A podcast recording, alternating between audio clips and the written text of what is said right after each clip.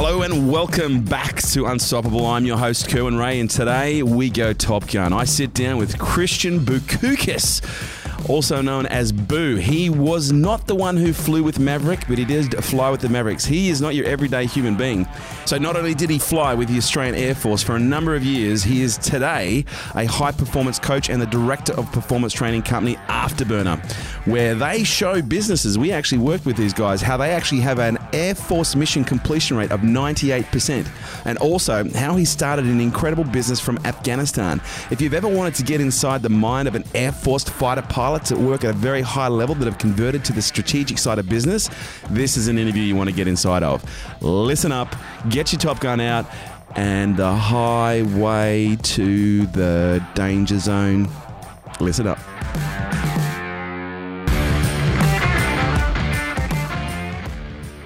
Ladies and gentlemen, it is an absolute honour and welcome to the podcast, Christian Boo. Boo I got to Boo uh, Boucousis, mate. There we fucking go. Yeah. Boo, great to have you here. It's a pleasure to be here, mate. It's Thanks always for having a pleasure. Me. Oh, Thank mate, you for having honestly, me. I feel like you're you're my very own Maverick. Well, I'd like to be someone's yeah. Maverick. So if I'm yours, that makes me full of joy. And I hope I'm your Iceman. Like yeah. there's, you know, every Maverick it's needs between an Iceman and Goose. I yeah. can't decide, but. And so for the, everyone uh, listening to this, uh, playing at home, tell everyone a little bit about your story. What's uh, what's the Boo story?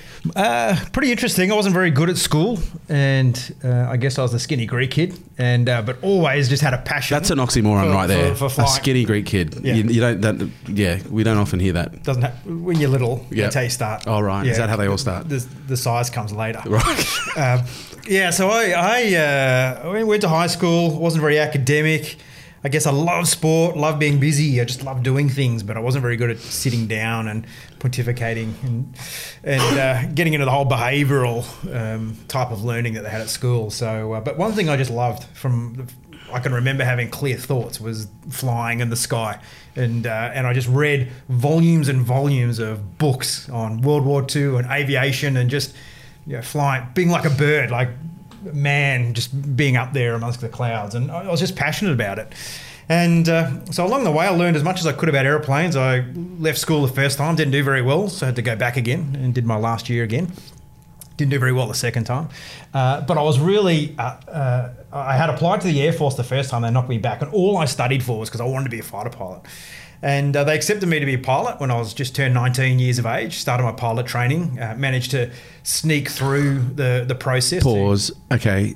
Is there like a uh, cinema outing that's missing from this conversation somewhere where, you know, I went to the cinema and I saw this movie, Top Gun, and it changed everything? Yeah, we don't like to talk about it. Oh, we don't like to talk about it, right, okay. Yeah. Okay. Un- unfortunately, some people uh, think it's a documentary about fighter pilots.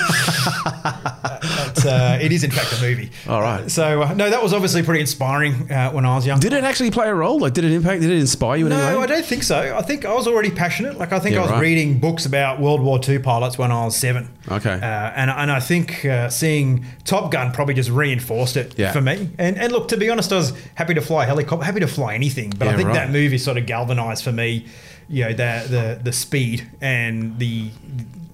the physicality of the environment, like I just seen the right it made it very sexy. Yeah, let's be honest. It did. It, it made it very cool. Uh, I mean, you know, I don't. I wouldn't be surprised if the U S Air Force actually funded that movie, because I'm pretty sure the subscription rates into into the Air Force after that would have gone yeah, through the roof. I think that's why they've got another one coming out. Yeah, it's right. Obviously not going to be as good, but yeah, yeah similar thing. Pilot numbers are down. Pilot numbers are down, so they need to get a few more on board, so why not roll out Top Gun two? It's about drones, I think, so it's not really got the same. Oh, it's not going to be the same. You've got to have the humans there. Uh, So I, I joined uh, the Air Force. Uh, the, the, my life's been full of luck. A lot of things have happened on the way which just shouldn't have happened. And yeah. one of those was when I went for my eye test. Right. Uh, and I was short-sighted. But uh, the guy who was doing my eye test before selection was drunk. And he was probably eighty years old. Are you serious? It was three o'clock in the afternoon. I think he had a few sherries. Right. And uh, he said to me, um, he said to me, look, how badly do you want this? And uh, I said to him, look, this is this is the thing I want more than anything else. Bad enough world. to commit fraud on an eye test. And, uh, and he said, look, you're mildly short-sighted. Yeah. You're, you're actually not at the benchmark, but yeah, I'll, right. I'll sign you up as if you've got perfect vision. But when you join up, make sure you go get another eye test and get a pair of glasses. Yeah, right. Uh, so that was that was probably the first time I realised that luck and intent are joined together. Yep. Uh, and I guess if I didn't articulate at that point in time how passionate I was and how focused I was to be a fighter pilot, I probably would have given him the excuse to not nudge me through the door. So uh, that pretty much is the story of my life. Uh, and uh, so we joined, flew, we fly for two years. Uh, and as you can imagine, as a nineteen-year-old, flying your own even prop aircraft around at that point That's in time. That's better than being twenty-six and getting your first Ferrari. I just got to say, like imagine, because we're, we're talking like a twenty, twenty-three. nineteen years old, paid forty-five grand a year in nineteen ninety dollars. To pay, to drive a what? To drive a P C nine, two hundred fifty, five hundred kilometres per hour. And But what, how much does it cost to, to, to, to build a P C nine, to oh, buy one? About eight million bucks. Oh, yeah, that's, yeah. that's a little bit more than a Ferrari. Yeah. yeah. Uh, so, so that was, I mean, it was just... Dun, dun, dun, yeah, dun, dun, dun, dun. That's right. I can just hear it when he's talking about it. It's a bit more like it's not. It's not very sexy. So, yeah, right. You know, you know when you're flying a prop. Uh, so I flew those and successfully uh, graduated through pilot's course. It's a bit of a pilot's course is very hard. I mean, we we started with about thirty-eight and we graduated twenty, and of that twenty, only five of us uh, ma- managed to complete the, all the courses to get through. through I love jets. that. I love that. So it's uh, it, w- it was hard and and it was very much. Uh, The good thing about being nineteen, twenty is you're completely focused. There's no distractions. Everything is about achieving the goal of becoming. Had you not discovered women at this point? Oh yeah, but that's that. Okay. that all, Just checking. It comes right. That's not an issue. Okay. Um, when you're nineteen and paid and yeah, right. flying flying aircraft for a living. I suppose picking up a woman, a chick on a Friday night would not be difficult well, when that's your resume. Some, elements, some elements of Top Gun are a yeah. documentary. Uh, uh, you never close your eyes.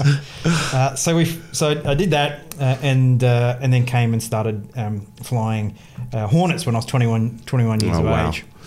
And that's a, that was a real uh, beast. And again, another defining moment for me was the day I went solo, there was a big thunderstorm uh, system coming through the base and I managed to get airborne. And just as I got airborne, they closed the base. So for uh, an hour, I was the only fighter pilot in the whole of Australia just flying amongst thunderclouds on my first solo in an oh. F eighteen Hornet. Uh, it was amazing. It was one of those moments that just the skin, your skin's tingling the whole time. Uh, and then I came back uh, to, to land. Uh, the cloud was really low. Uh, and you could just imagine, it's almost like you could hear your jet reverberating off the ground and the clouds as you, as you came into land. And as I landed, there was lightning and thunder going off everywhere. And it was, oh. like, it was almost like it was a message from someone to say, you know, it's, you were thunderstruck. You've done something. The gods are, yeah, yeah the gods exactly spoke, right. right. Uh, and then that was uh, then uh, uh, nine years of, of flying fighter aircraft. And uh, from that point in time, uh, diagnosed with a medical condition uh, at that point in time I, when I was thirty. Uh, which is called, if you know, ankylosing spondylitis, which so. is incredibly rare. Yeah, it's, it's very rare. But what's interesting is, remember, I think remember I told you this. My brother actually has right. exactly the same yeah. thing. Yeah, yeah. But it's it's an interesting condition. It's something where it's very painful, and flying jets is high G, physical, yeah. sort of wears you down. But I think as I've grown older, I've learned to manage that condition much better, and through better diet and mental uh, positive thinking, you actually can get a bigger control on it. Now I feel fantastic compared to back then. Uh, but as you could imagine, you know, it's thirty years old is not a bad time to to have to rethink your career, but at the same time, it's well, it's like you've done, you know, eleven. You've done eleven years at this point. Yeah, so all up. That's right. Yeah, you had spent plenty of time. But at thirty, fairly institutionalised. Yeah, relatively, but yeah. not so far gone that you can't be rehabilitated. No, that's right. Yeah. yeah, yeah. So.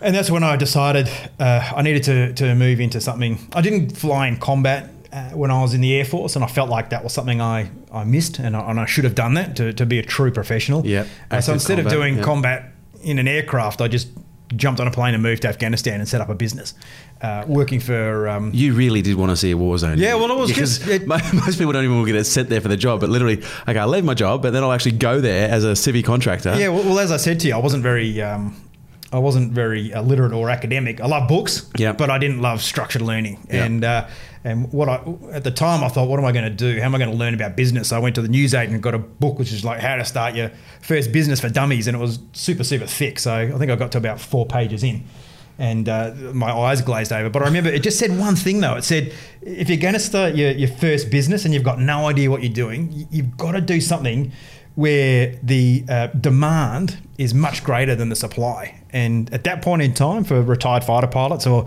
anyone with a military background, there were two places, Iraq or Afghanistan. So I thought, well, if I go there, and I did it with one of my very, very best friends, we, we set up together. We thought, if we go there, we'll make it happen. And, and that's what happened. And within uh, three years, we had sixteen hundred staff. And uh, today, that's the second biggest humanitarian support company in the world. We, we sold it three months, three years in. Yep. Um, but uh, yeah, we just, just made it happen. And it was an incredible, incredible experience. So I'm curious now, because you've taken, to build what you built in civilian land, you've taken a lot of the principles from the, the from the Air Force, which is really interesting. So I'm curious now, we'll dive in at the moment, but one of the things that really fascinated me about you, but also about your background and uh, just, you know, Air Force aviation in, in the first place, is you guys have such an incredibly high rate of success when it comes to completing missions. Now, obviously, you know, when, whenever a plane goes up, there's always a mission objective. You know, whenever, whenever a team is dropped in, whether it be special forces or otherwise, there's always a mission objective. But also in life, oftentimes we have a mission objective, and sometimes it's a short mission. Okay, I need to go to the shops and get milk and come home. And sometimes it's more commercial. You know, I'm trying to grow a business in five years, ten years. Um, so what I'm curious to know is a ninety-eight percent level of success rate for completing missions. When you look at military in general, that's pretty unheard of, right? It's it's very it's interesting. It's it's unheard of, I guess, for people that haven't flown in that environment. Yep. And it's but when you know what you're doing and when you understand the sort of methodology that I talk about, it's very easy to hit a ninety-eight percent success rate. It's not we don't hit a ninety-eight percent success rate on far-reaching, highly imaginative, crazy goals. And yeah, that's right. A key part of being successful yep. is setting a realistic goal in the first place yep. and, and setting a mission objective that you know you're going to succeed at. Yep. And then the two percent is just the things you have no control Variables. over. Yeah. Yeah, you, you can't do anything about them, but you can certainly come back tomorrow and complete the mission. Look, I think you're underplaying it a little bit, because even you know even special forces uh, and even you know regular army or, or regular navy, they have their missions as well, but they still, and which in many cases would be considered uh, exactly the same, realistic. But there's clearly something that the that the Air Force boys that the, that, that you guys are doing that's very different to the rest that enables you to have such a high rate of success. I think for, we're one of the few disciplines in the military where the um, officers go to war yep. and our troops stay home. Uh, and, and it's very unusual to have that strategic mindset also as a tactician. So we, we've always had a slightly different uh, ethos and mentality to, to when we go to war. Uh, most of the military planning processes now, whether you're Army, Navy or Air Force, they're all developed off the back of fighter pilot uh, planning. Yep. Uh, and what we learned was... Uh, we've learned that, unlike a lot of other disciplines, uh, every time the, the wheels go up inside an aircraft, you're dealing in a consequence of death environment yep. all the time. Yep. Not just in combat. That's just the, the ultimate manifestation yep. of it. But the aircraft are very complex. They've got roaring hot engines at the back of them. Uh, they've got uh, thousands of, of moving parts, hydraulic fluids. There's, there's a lot that, that has gone wrong in aviation. It's a lot better now. But but where we really earned our stripes as as fighter pilots was during the sixties and seventies, when very complex machinery was being utilized in the Vietnam War, Korean War, and the, the loss rates relative to the size of investment were completely out of proportion. Yeah, right. And I think it's really interesting to note, one of the reasons you guys became so good at your planning and execution is because there was such high risk, not just in, you know, active warfare, but just in going to work, which is, you know, taking off and flying in a plane. Whereas most people, you know, if if they don't do a good job at work, or if they don't, you know, happen to cross every T and dot every die, they're not going to fucking die. But the consequence for you in the Air Force is if you don't do your job to the highest level, even when you're practicing, even when you're parking the car, there could be a fatal error. That's right. You don't um, bump the fender. You... Which is what's interesting. And I think one of the reasons people suck so badly when it comes to execution is because in many cases the risk is so low, or the tolerance of risk is too high. And would you agree, like in the Air Force space, the tolerance of risk is like, all because it's a high risk environment. So you've got to be able to tolerate risk, but the toleration of failure is ridiculous. Low. Would you agree with that? I agree, but I think it also just plays to the human condition. I think humans are very resilient. Yep. So ultimately, whether we're in a good environment or a bad environment, we're fundamentally designed to adapt to that environment. So therefore, the consequence of winning or losing, we, we sort of know we're going to adapt to it anyway. Yep. Uh, so it's it doesn't matter. Whereas... Now, people say uh, to me, oh, you took the principles from the Air Force and you applied them to business. I didn't do that. I, I went into business and I just had, that was the only thing I knew. Yeah, right. So by default, I just applied what I knew in my culture, and it equaled you know, three successful businesses, and, and we keep going. Yeah. Uh, you know, and even to the point where I don't read books about business. I don't. All I do is execute every day and learn something every day and apply it tomorrow. I've built a hotel. I've built a business in Afghanistan. I've just bought a publishing company, and everyone said, oh, magazines, they're over, they're over. We've already doubled our social media in six weeks. We've increased our subscriber base for the first time in three years. You just have to learn. You have to try things. You have to fail at things. You have to learn from them and apply that lesson the very next day. It's I'm, I'm still not very good at school, yeah. but still managing to get things done. But what you're good at is the fundamentals of execution. That's right. And that's it's it's the thing people are least interested in. Yep. It is not exciting. It's not sexy. It's not sexy. Yeah. But, you know, the same thing that fighter pilots used to not hit the ground when we didn't want to, to save our lives, the benefit of that, which we didn't even realise, was our performance went through the roof. Yeah, right. And it just reinforces that the the day-to-day, the mundane things, if we do them properly and we we we do it in a way that actually can invigorate a team, yep. so we make a boring thing that little bit more interesting, uh, we achieve things that we we would be surprised at what we are capable of achieving. So would you put it down to your your is it the planning, is it the debriefing, is it a combination of both, or, you know, in your words, is it in some cases a little bit of luck as well? There is luck, but if you're not if you're not lucky the first time, you might be lucky the second time or the third time. But if you're unable to be focused on one thing and keep going until the luck happens, yeah. then you'll always be unlucky. So the first thing is to create the focus. Once you create the focus, then the key part is the debriefing element, because that's where we test our plan and work as a team and have the ability to be sympathetic to everyone's mistakes, allow everyone to learn from them, and just one little brick at a time, well, the relentless game of inches, you you eventually get there. And you know what the, the reality for me about success is, when you're really successful, it doesn't feel like success. You just reach the destination, and it's quite anticlimactic. It is, because it almost feels like, well, is, is it? I was expecting a oh, parade. We're there. Yeah, oh, you know, that's it. You know, I was expecting, you know, maybe there's a high, but maybe that high was only there for uh, two minutes yeah. instead and, of like yeah. twenty years. And there's definitely a high between imagining that you were going to do something and then something which never happens yeah. comes out of the blue, and you're successful the next day. Yeah, that right. would give you a high, yeah. but it doesn't exist.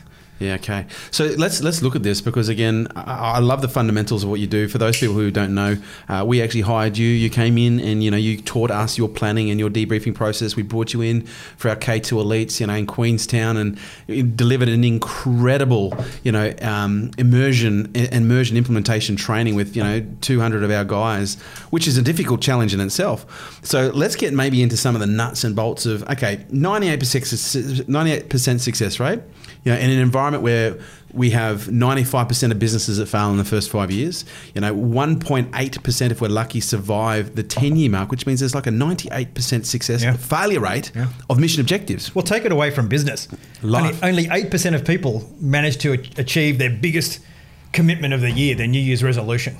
eight percent. Only eight percent get there. Yes. So let's let's not even think about it. Even yeah. in our own lives, yeah. when there's something we really care about, we still struggle to do it. So for me, it's not the vision and the ideas yep. that are, are fundamental to being successful. It's the little tiny stepping stones that we build to achieve that ultimate destination. So when so many people know that they are they suck so badly at succeeding, whether it be in life or in business or, you know, in whatever and in whatever pursuit they're after, why do you think so few people actually try to do things differently? What, what do you think is preventing people from becoming better when it comes to planning, when it comes to execution, when it comes to the the, the, the critical importance of debriefing and feedback?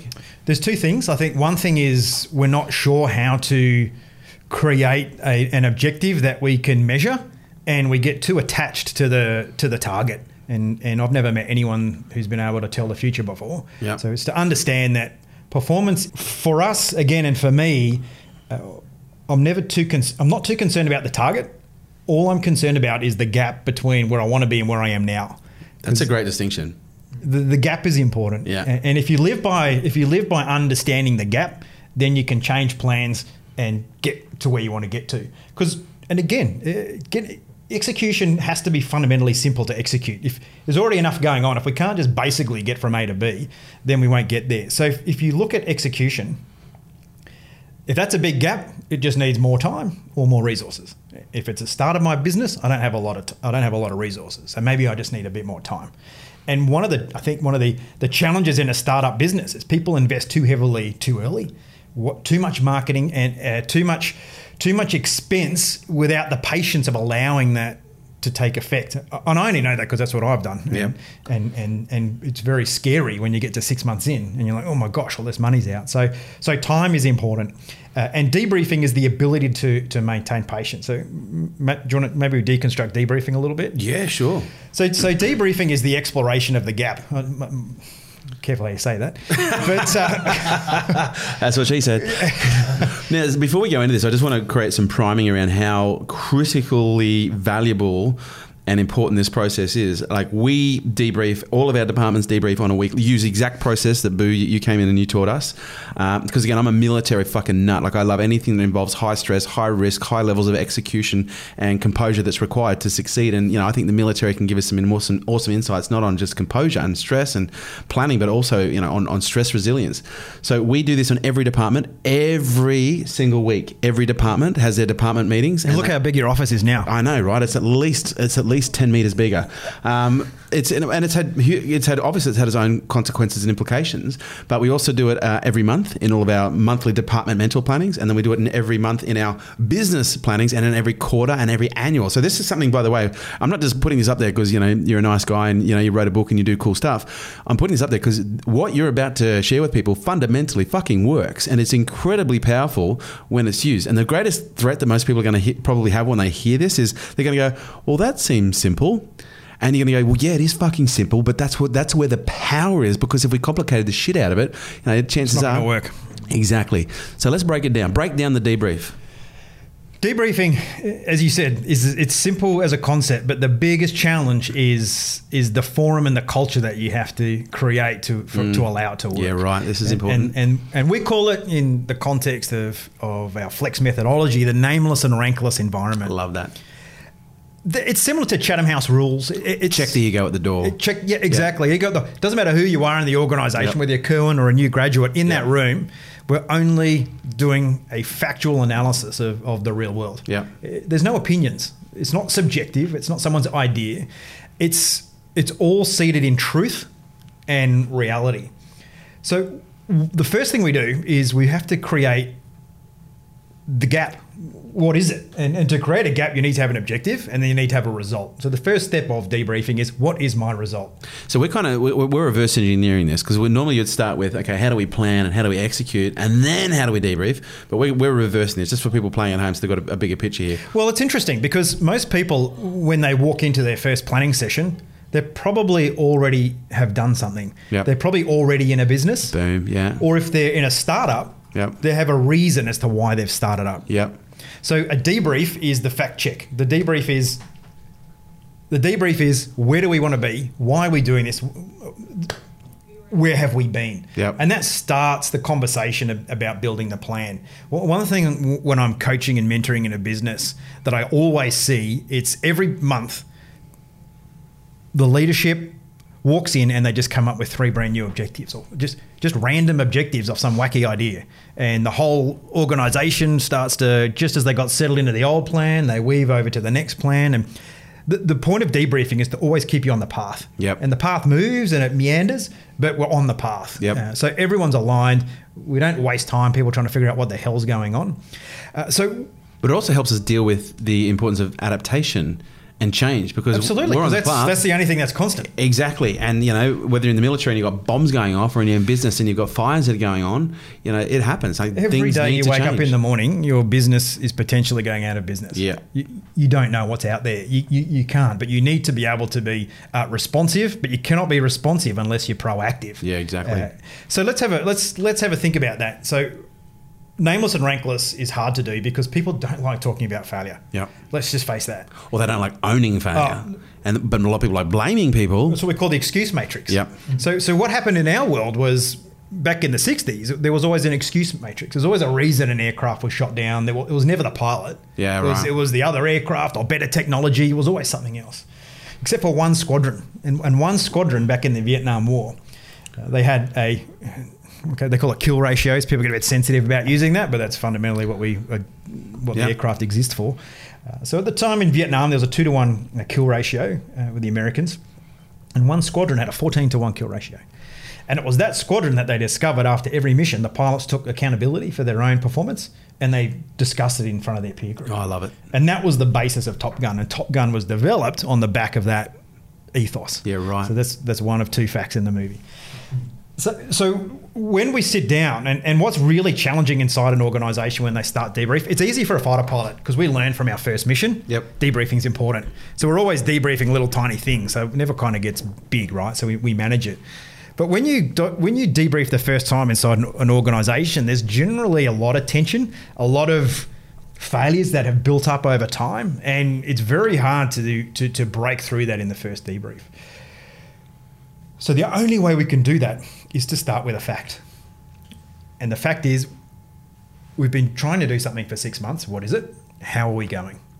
And then the second step in the debriefing process is, well, why is that the result? We call it the reason. It's the, it's the three R's to debriefing. What's my result? Yep. What's my reason for that result? And what's my response going to be?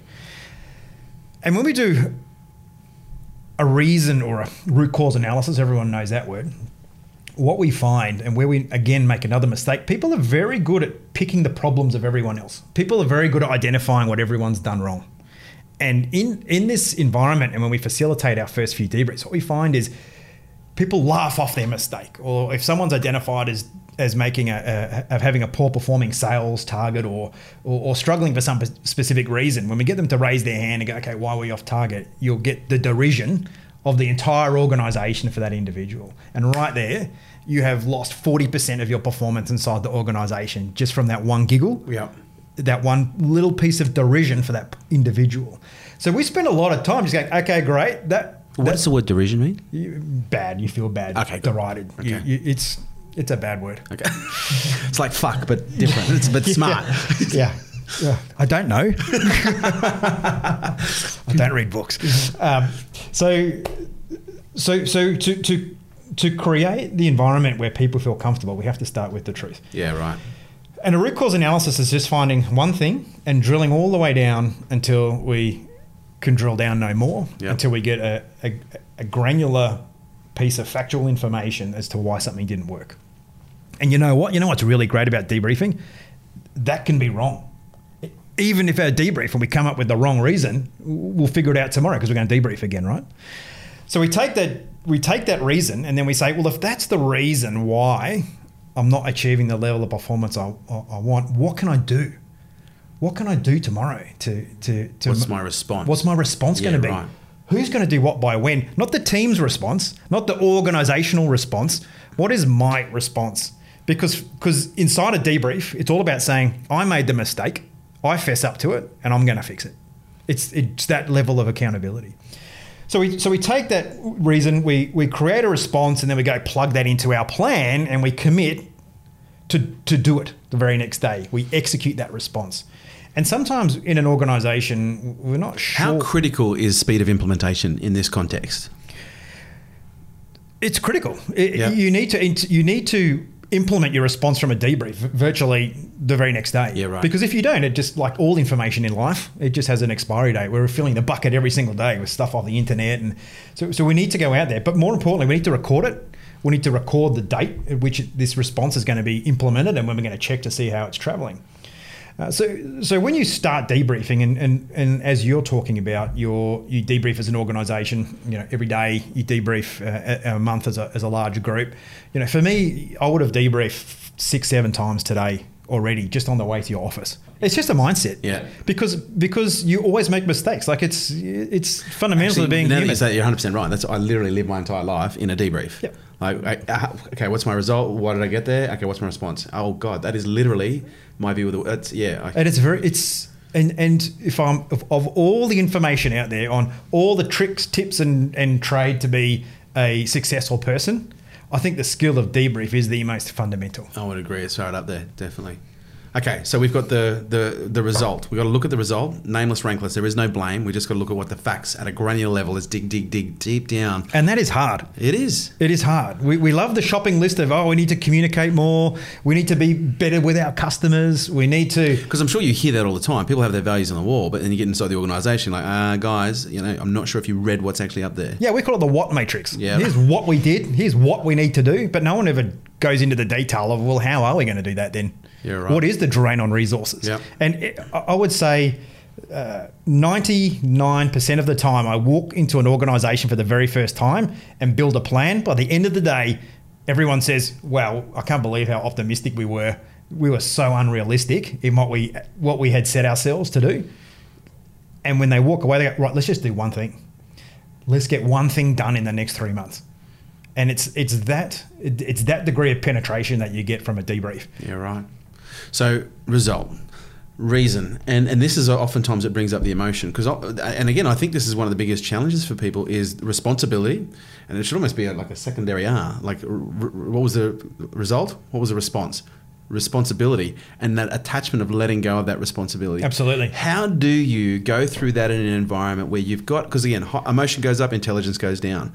Uh, we haven't hit what we want to do, but we need to talk about it. How do you navigate in situations, because people might be listening to this going, well, this sounds great, but my manager's a dick, okay? Or my, my boss is a dick, or my team, you know, I just ended up with a team that I acquired along the way, and you know, they're, they're a bunch of, you know, odd, obje- odd objects in different shapes. And how do I bring this together in a way and use a, like, how do I in- inject a communication strategy to actually do this well? Because before debriefing, it's all yeah. subjective. It's yeah. John's a dick. Yeah, he is. But but in but but when you debrief, yeah. what you what you highlight is actually poor performance. So we go from having a subjective opinion of someone to a factual matrix of non-performance for that individual. Uh, and, and when you debrief, you are you do end up down at the at the heavy hitting items inside an organisation. Was it a leadership failure? Is it the organisation itself? Is it communication? Are we even able to communicate a high level strategy to the lowest level of the organisation? Is it lack of knowledge, experience, discipline? So we hit we hit some raw nerves uh, when we do debriefing. And a good leadership team and a good organisation will subsequently off that build a plan to knock each one of those down. And remember, importantly, in a debrief, it's not about walking away with fifty things that we did wrong. Yeah. That is easy. And the only person that feels good after that is the person who highlighted all the problems and walks away completely I told unaware of their, in, of their own shortcomings. Yeah.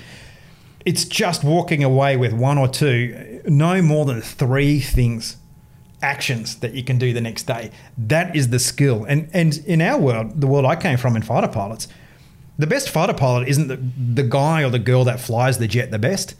It's the fighter pilot that can run the best debrief. Yeah, right. Because that person gets the most benefit for everyone in the room, not just for themselves. And you know what? It just so happens that the best fighter pilot debriefers, they're also the best pilots. Isn't that interesting? Isn't that... In- okay.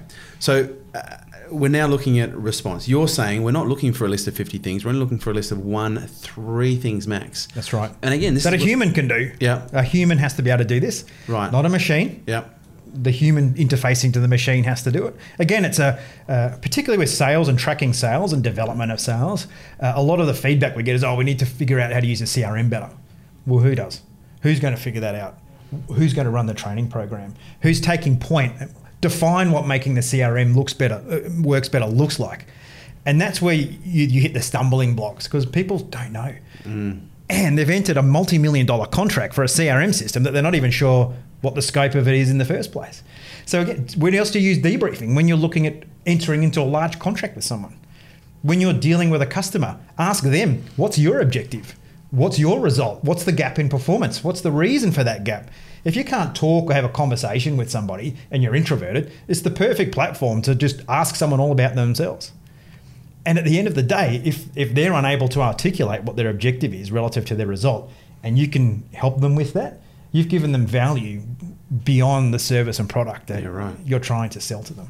So let's let's maybe work backwards. Okay, I so keep tangenting you off the response nah, thing, don't I? That's nah, fucking great, mate. It's great. But I, I want to get, because the, there are probably some people out there going, this is fantastic. I can see, you know, there was a result I was going for, didn't achieve it. Okay, I can now drive in and drill into the reasons why, and I understand the basic philosophy, nameless, rankless, blameless. You know, we're going to check how we get to the door. We're going to leave emotion out of it, and let's just look at the facts. We're going to try and keep this as unemotional as possible. Then we're going to look at the response. You know, what is the one to three actions that we're going to take? Actually, before we go, actually go off that, um, the responses, can they be as simple as a task, and or and can they be as maybe more complex as a priority? Meaning, is it something in some cases we're looking that can be executed in a day? Correct. Yes. Or is it something that we might be looking at as a bigger th- project that comes out of it that may take a week, a month, or three months to well, actually... We can drill down that a little bit if you like. Yeah, please. So when it, when when we debrief, there's really only four things that we can fix. Our personal execution. Yep. Our communication. So am I riding a bike and I'm part of a triathlon team and I'm, I'm actually should be the runner, but no one told me that. The plan I, itself. In Jim Collins' language, are you in the right seat on the bus? Correct. Yep. Is it, I did read Jim Collins. I read that book. So that's the one. Um, just the one. Not, yeah. uh, so my personal execution, because we can fix that tomorrow. that's just a that's a decision. Yep. Uh, I'm, I'm overweight. I'm I'm going tomorrow. I'm going to eat three meals instead of four. Right. I'm going to enlist on a new weight loss program. I'm going to focus on diet. Then I'm going to focus on exercise. So overall, we, we've got the big picture, the, the high definition destination. I would like to be less weighty. So we, when when we've so that's a that's a that's a that's a key element, that key overarching uh, uh, objective, and and I can fix that just by the way I behave, and and that's the hardest thing. Like, it's all your personal execution is ultimately eighty-five percent of the time the reason why you're not getting anywhere.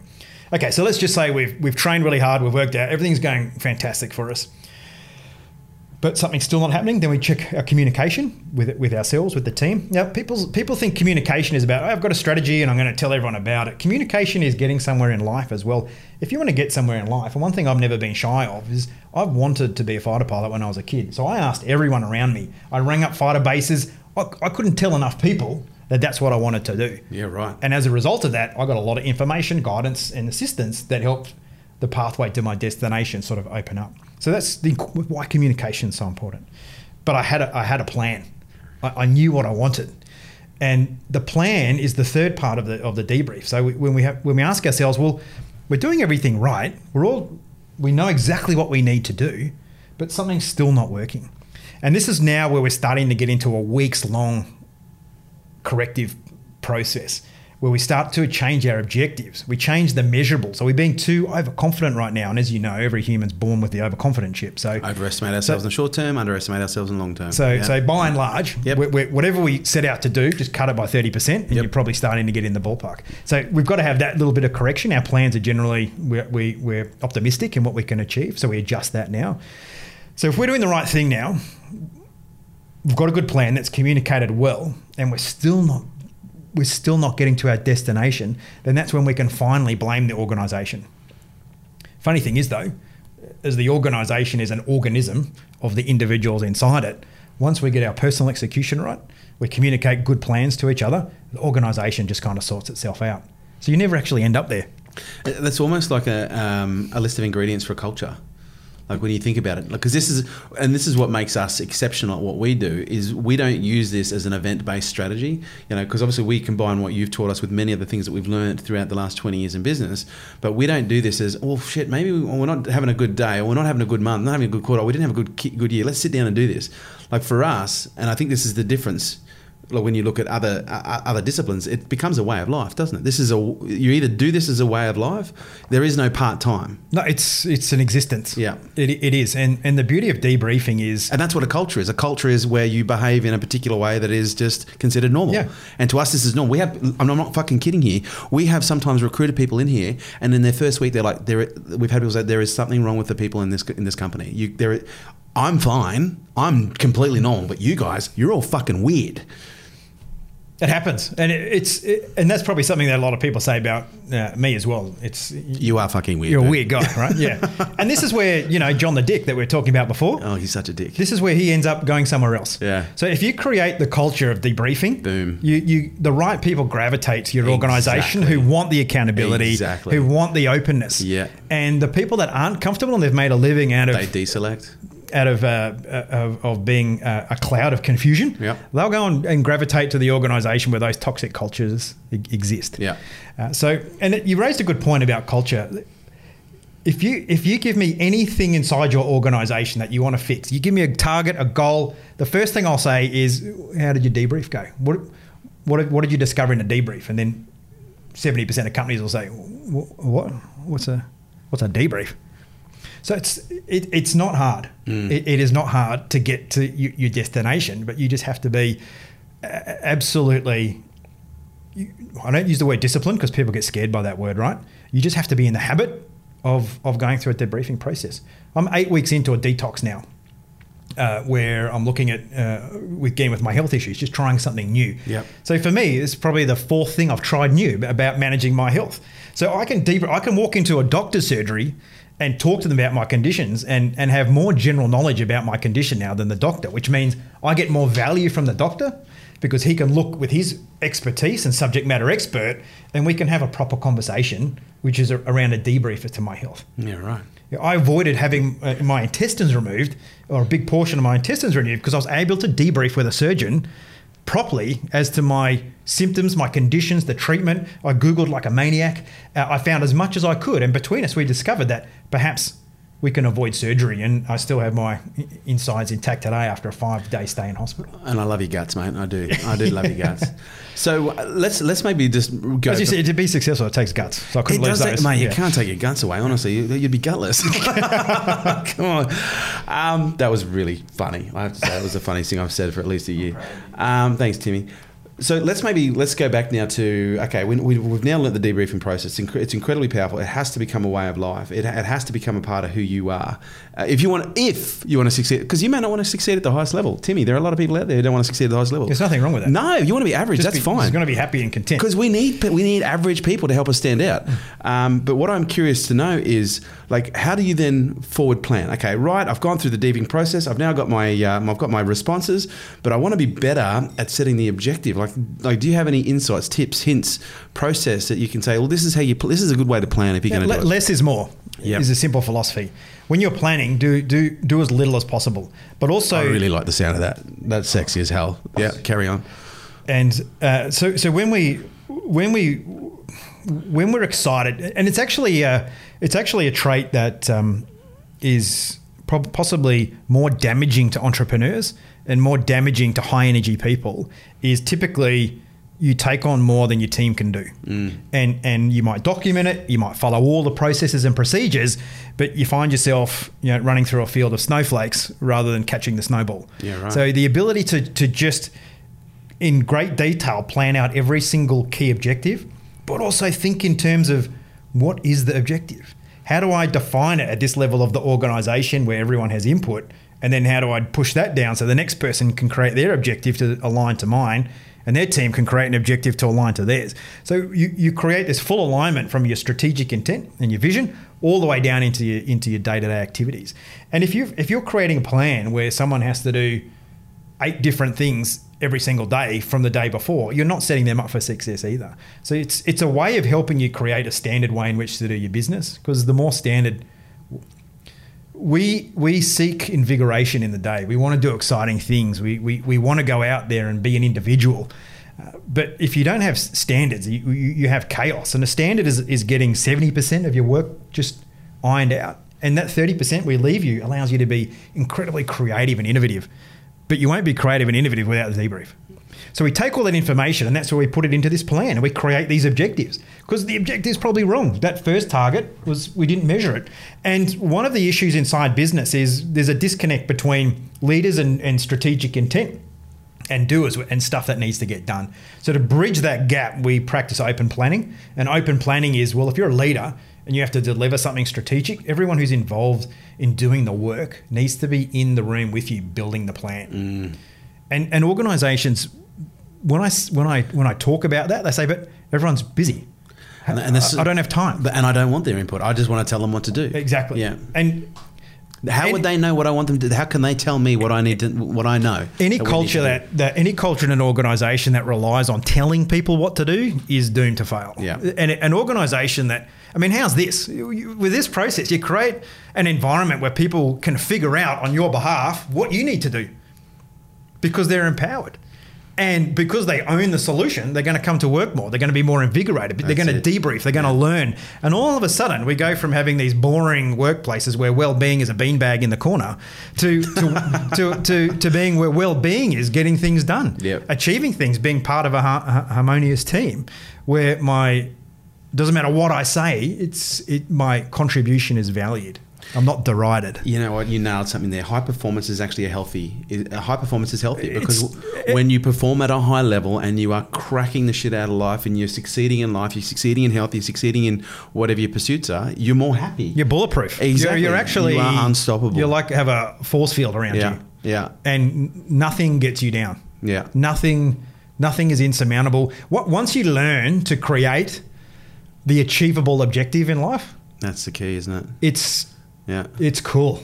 So for those of you playing at home, stop overestimating yourself in the short term and stop underrating, underestimating yourself in the long term. And again, you've only got to look at the statistics in business. You know, most businesses to take from, from scratch to go to a million bucks takes on average seven to ten years. But ni- ninety-eight, ninety, what is it, one point eight percent survive that ten-year mark.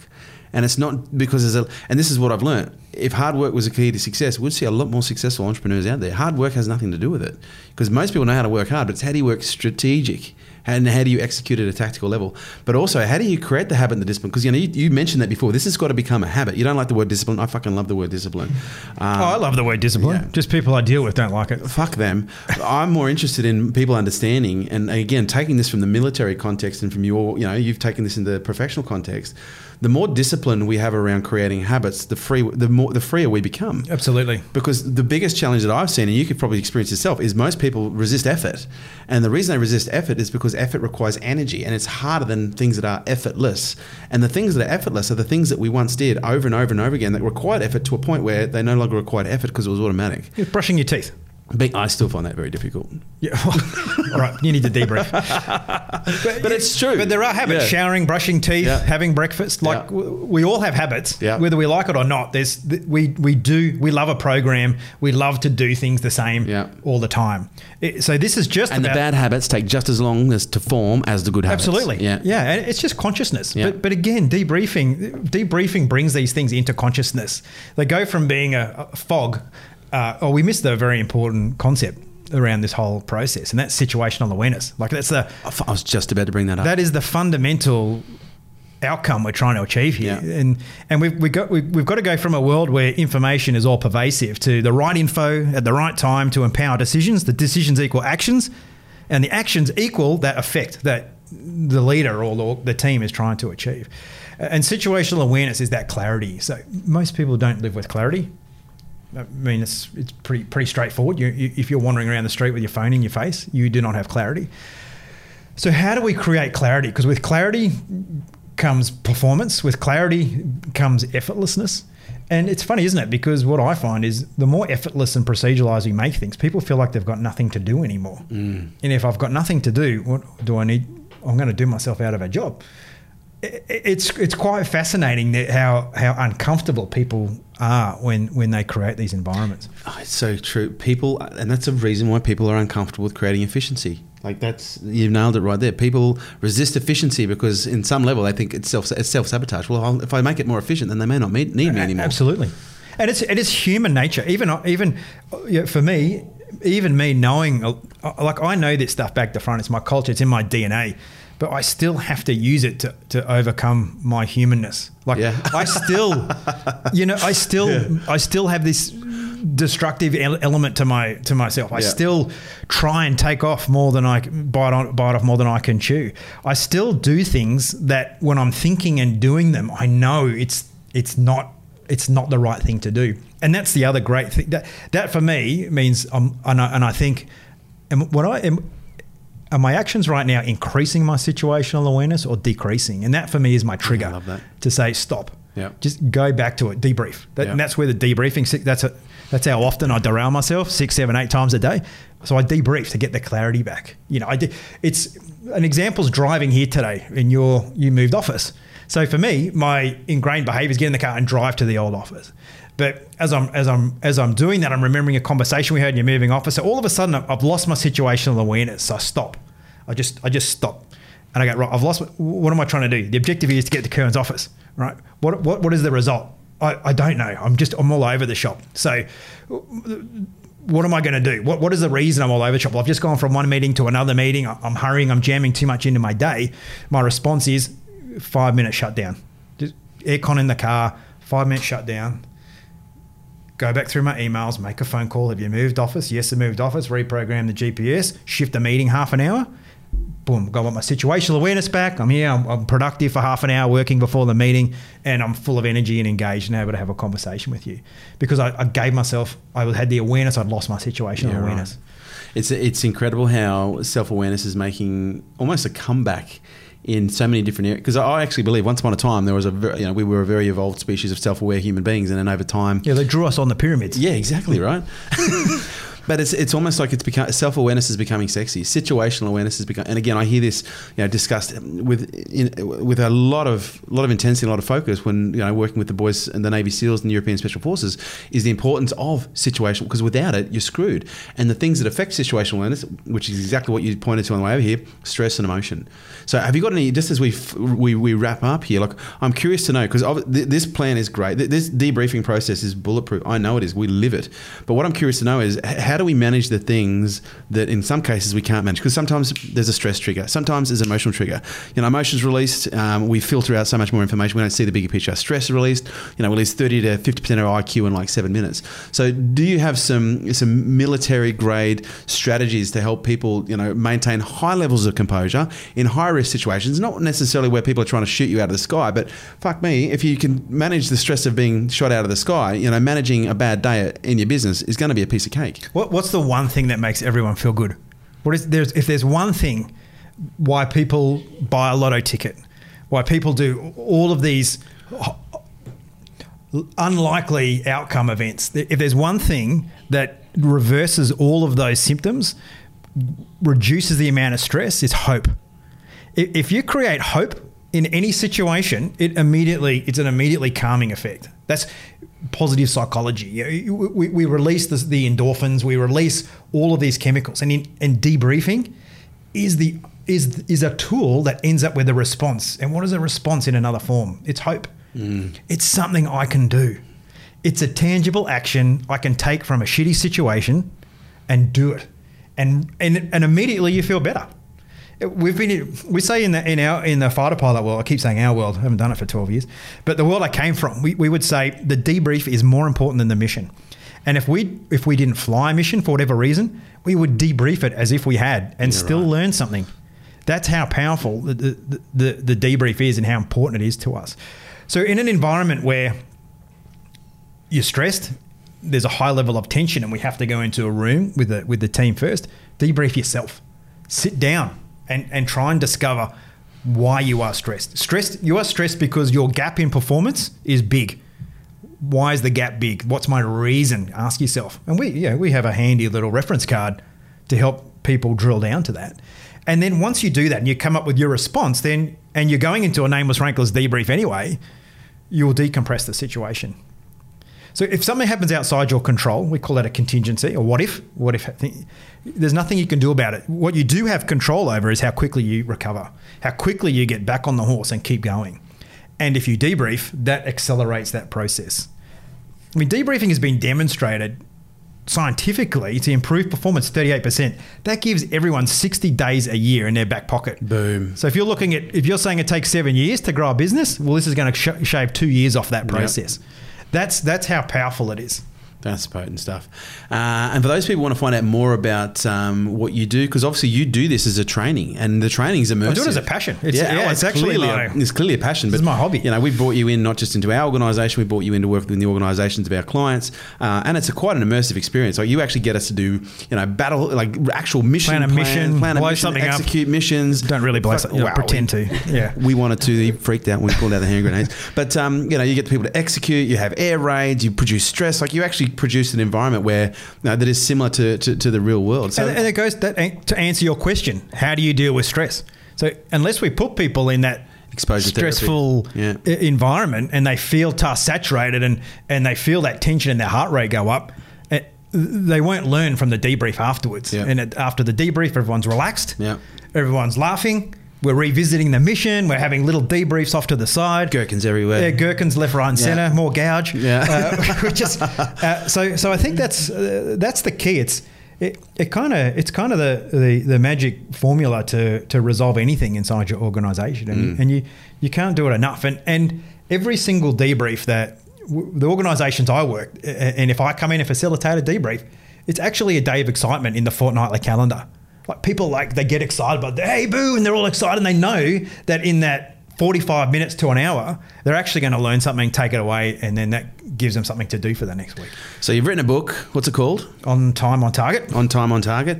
Uh, and you have a training. How can people find out more about the book, more about the training? Where do they go?